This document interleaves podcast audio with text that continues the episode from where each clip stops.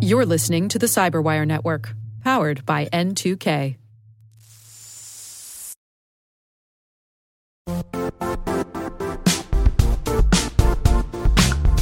And now, a word from our sponsor, Zscaler, the leader in cloud security. Cyber attackers are using AI in creative ways to compromise users and breach organizations. In a security landscape where you must fight AI with AI, the best AI protection comes from having the best data. Zscaler has extended its zero trust architecture with powerful AI engines that are trained and tuned by 500 trillion daily signals. Learn more about Zscaler Zero Trust Plus AI to prevent ransomware and AI attacks. Experience your world secured. Visit zscaler.com slash zero trust AI.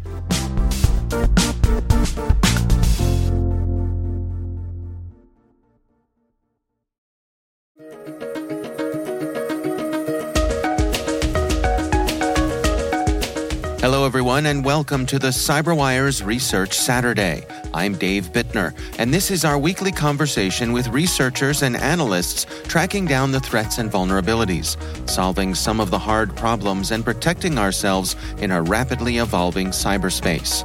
Thanks for joining us.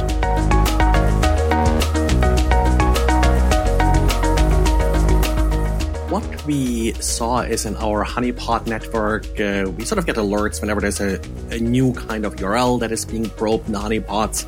And uh, one of the URLs that sort of caused the spike here was well, slash NiFi, which uh, of course then initially didn't really ring a bell, uh, but uh, then doing some looking into it, we figured out that this is likely going after uh, Apache NiFi, which is well, often described as a data orchestration platform.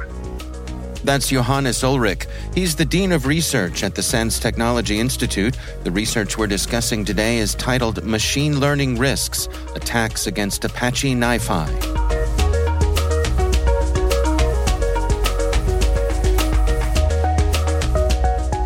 Yeah, I have to admit, uh, NiFi was a, a, new one to me. And it, uh, had me running to search for exactly what it was. Can you describe to us uh, what is the general use case for Apache NiFi? Yeah, so a little bit history here. It actually was developed by the NSA, who open sourced it about 10 years ago, and the Apache project sort of took over maintenance of it. It's described as a data orchestration platform. What it does, it, it reads data from a large number of sources, whether that's like cloud storage, database, and such. Then you can filter it, you can extract subsets of that data, and well, save it back and or send it back to some destination. And again, you have a wide range here. So use cases are, for example, in business data, you receive data from a database that you then need to adapt in order to use it, for example, in some kind of analytic system. It's also often used these days in machine learning because you have these large data sets that you need to adapt in order uh, to then process them in your machine learning algorithm. So uh, these are some of the use cases here. It's written in Java, and uh, one of the nice things about it is you don't really need to do a lot of coding with it. It sort of presents a GUI web interface. You can sort of drop and track your sources. You can configure credentials for your S3 bucket and tell it, hey, you know, read that JSON file, pull it out there, turn on an XML file that maybe my enterprise resource planning system can read. Well, let's walk through this together. I mean, as you say, you were noticing some things on your honeypot. So where did it go from there? Well, uh, then of course we want to figure out uh, what is the attacker actually attempting to do here. They're definitely looking for NiFi, but why? That's of course the next question. There's of course some interesting data often in these uh, NiFi uh, systems. So what we did is we set up an actual NiFi instance. Uh, the problem, of course, with this often described as a full interaction honeypot is you can't really set up a lot of them. Uh, we set up one of them, but uh, our honeypot network, we have sort of the feature where we can redirect queries from the honeypots to a system like this. So a subset of the honeypots were now sending, whenever they saw something going to port 8080 or 8443, which are default ports uh, for Apache and NiFi, whenever they saw something, well, they were just proxying it to our real NiFi instance uh, that uh, we weren't able to monitor. And now, of course, the attacker, well, uh, they couldn't tell that this was a honeypot anymore. Uh, they consider that a real NiFi instance, which actually, well, it was. It was a real full featured right. NiFi instance. so you see them coming in and searching for this, and when they hit the NiFi instance, what do they do? Well, uh, there are sort of two things we saw. Is uh, one thing was they installed a crypto coin miner, of course. it was a little bit of letdown initially, I have to admit, because that's what everybody does. right, uh, right. And they used a feature. It, it's not a vulnerability. So I want to point out here that at no time they actually abused a vulnerability or some kind of zero day or such here. Uh, we had a completely patched and up to date version of uh, NiFi, but, uh, well, NiFi has sort of a feature built in that allows you to execute code. And that's the sort of processor that you can set up to process your data, uh, where you can basically load scripts uh, that uh, will process your data. And with that, you have the ability to run arbitrary code. The real hmm. problem here is that the attacker, well, took advantage of um, not requiring a password to actually access NiFi. It's highly recommended in documentation, but who reads the manual? Kind of. So So, I mean, is this, is, is this primarily a, configuration issue where folks who are making use of this are neglecting to properly secure it or, or exposing it to the internet eh, to begin with? I think both. So, you never really should expose something like this to the internet. It's a very complex system. It had vulnerabilities in the past, nothing really super critical. So they have done a reasonable good job there. But the number one problem is that configuration issue that you didn't configure a password. It's not hard like I said, there is documentation for it. They have a simple command to set up a password. So it, it's not really all that difficult.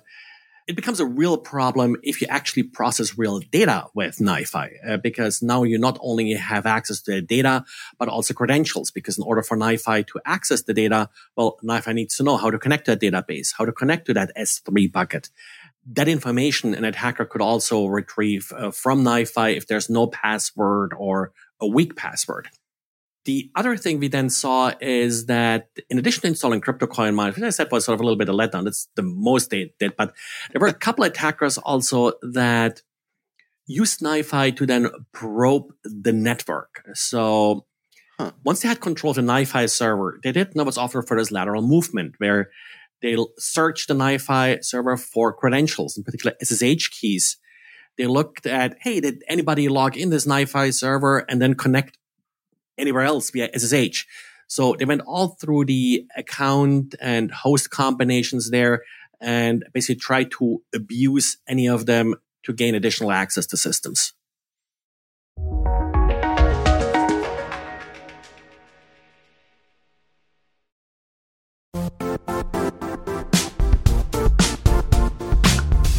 The IT world used to be simpler. You only had to secure and manage environments that you controlled. Then came new technologies and new ways to work. Now, employees, apps, and networks are everywhere. This means poor visibility, security gaps, and added risk. That's why Cloudflare created the first ever connectivity cloud. Visit cloudflare.com to protect your business everywhere you do business.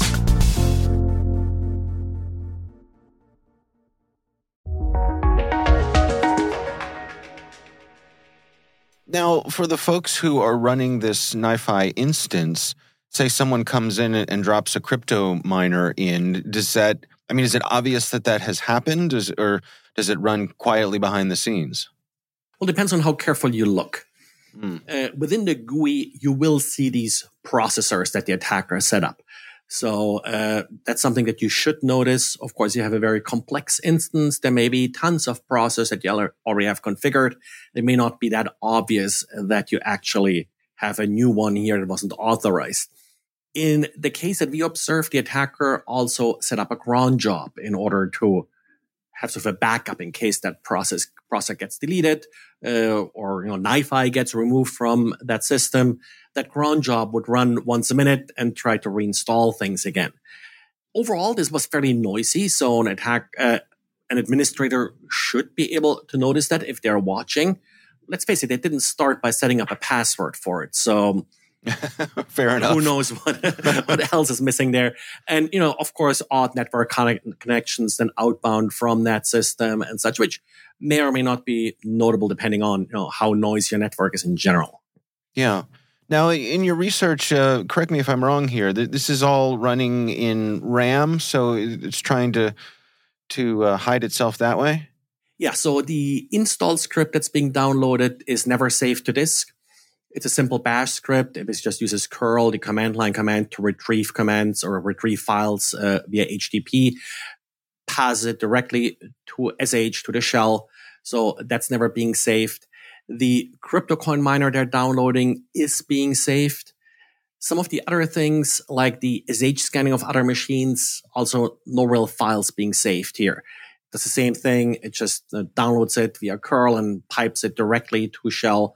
So while you may find some sort of you know, miscellaneous evidence of this, uh, there is no actual sort of file being saved on the system. Yeah. I mean, is is it fair to say from your description here that we're looking at opportunists? Basically, this isn't a high level of sophistication. Correct. This looks like opportunists. Um, CryptoCoin miner, of course, could also be sort of their last resort, kind of if they don't find anything else interesting to do with this instance. And our instance didn't really have any interesting data that they say, hey, you know, let's make some crypto coins while we're in here and uh, sort of use data this way the interesting part was there was really just one attacker who is really heavily scanning for this. Hmm. Also, we then sort of went through some search and to see, well, you know, who's actually exposing NiFi and uh, found a lot of sort of cloud instances, like particularly in Azure and such, where people had NiFi set up. And that's, of course, where the entire issue with blocking internet access becomes more tricky because, uh, well, now your NiFi instance in the cloud, you have to connect to it via the open internet unless you set up some careful IP address filtering, which you, know, you easily get wrong, and then you lose access to it. Uh, so uh, that may be one reason why there are these exposed NiFi instances. Yeah, that's interesting. Any idea who is behind this? You, you said it seems to be coming from one place primarily. Yeah, we saw it's of a lot of sort of Russian IPs. That's where sort of the infrastructure where all of the hosts are located, where all the scripts are being loaded from. Some Ukrainian hosts, one in particular, does a lot of scanning, whereas these days sometimes geolocation with Ukraine versus Russia can be dependent, can be a little bit uh, tricky here. haven't really looked that close into it, but haven't really sort of found any strong evidence as far as nationality or so goes. It's using commodity malware like this crypto coin miner is fairly commonly found so I'm not really sure if that's one act or another. Could be anybody. Yeah. Any notion of how widespread this is? Well, uh, like I said, we really see one attacker who is trying it really hard. As uh. far as uh, open NiFi instances, so a quick scan of the standard search engine shows a couple of hundred maybe that are out there that are open sort of to the public on default ports. Hadn't really looked too closely how many are maybe hiding a little bit on slightly different URLs. Uh, but this attacker really seems to go sort of for these default instances. This could also be something where an attacker, once they gain access to a network, is looking for these NiFi instances because after all, they do allow that operator code execution. So that would be sort of also then an initial sort of lateral movement again for an attacker who breached the network with a NiFi instance.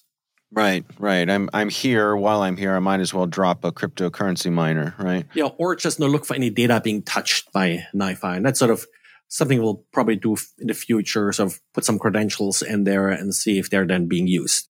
Right. So, what are the recommendations then for folks who are using Apache NiFi? What sort of things should they be uh, looking out for here? I think the number one thing is right now just inventory. That's sort of one problem here.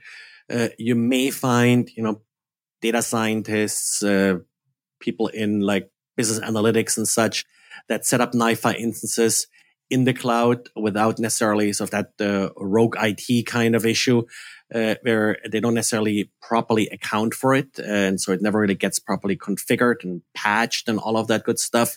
Mm. But the number one things, if you have NiFi, put a password in there even a weak password is better than no password. But while you're at it, right, uh, pick something a little bit better than NiFi kind of as a password. Right. NiFi one. Yeah. yeah.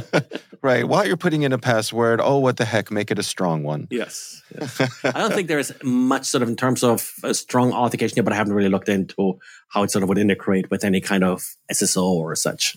Right, right. Uh, it's really an interesting case here because, it, I mean, obviously a, a legitimate tool not terribly widespread usage, it would seem, and yet you know some clever uh, hacker out there has found a way to use it to their advantage. I, I suppose it's a kind of a cautionary tale. Yeah, and that's really just if it's out there, if it's vulnerable, they'll find it, and they may find it before you find and that's really the, the big problem.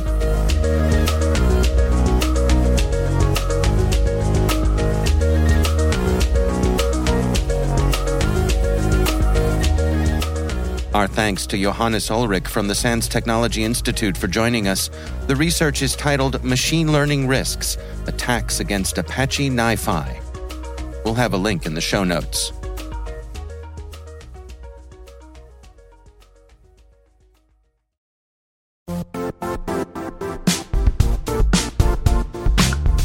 Don't struggle to align your organization's cybersecurity with business risk get the only solution that goes beyond reacting to threats with vulnerability and risk monitoring.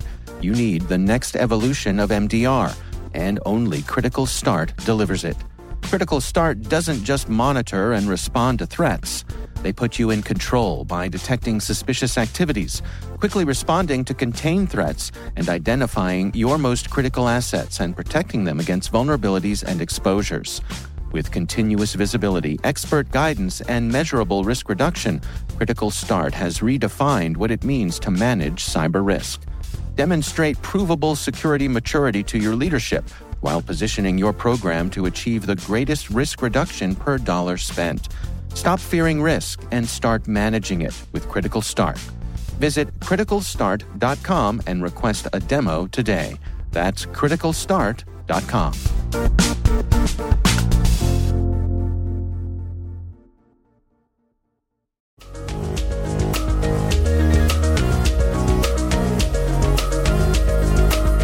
The CyberWire Research Saturday podcast is a production of N2K Networks, proudly produced in Maryland out of the startup studios of DataTribe, where they're co building the next generation of cybersecurity teams and technologies. This episode was produced by Liz Irvin and senior producer Jennifer Eiben. Our mixer is Elliot Peltzman. Our executive editor is Peter Kilpe, and I'm Dave Bittner.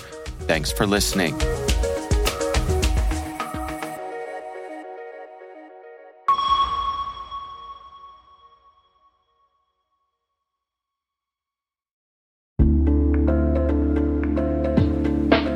Hi, everybody. It's Maria Varmazis here, your host over at T Minus Space Daily, and sometimes a guest on Hacking Humans, too. We here at N2K Cyberwire work hard to bring you concise, intelligence driven news and commentary, and we'd like to know how we're doing. Please take a few minutes to complete our audience survey and share your feedback to help us continue to grow and meet your needs visit cyberwire.com slash survey. That's cyberwire.com slash survey to get started. Thanks so much for your input as we reach for the stars. It means the universe to us.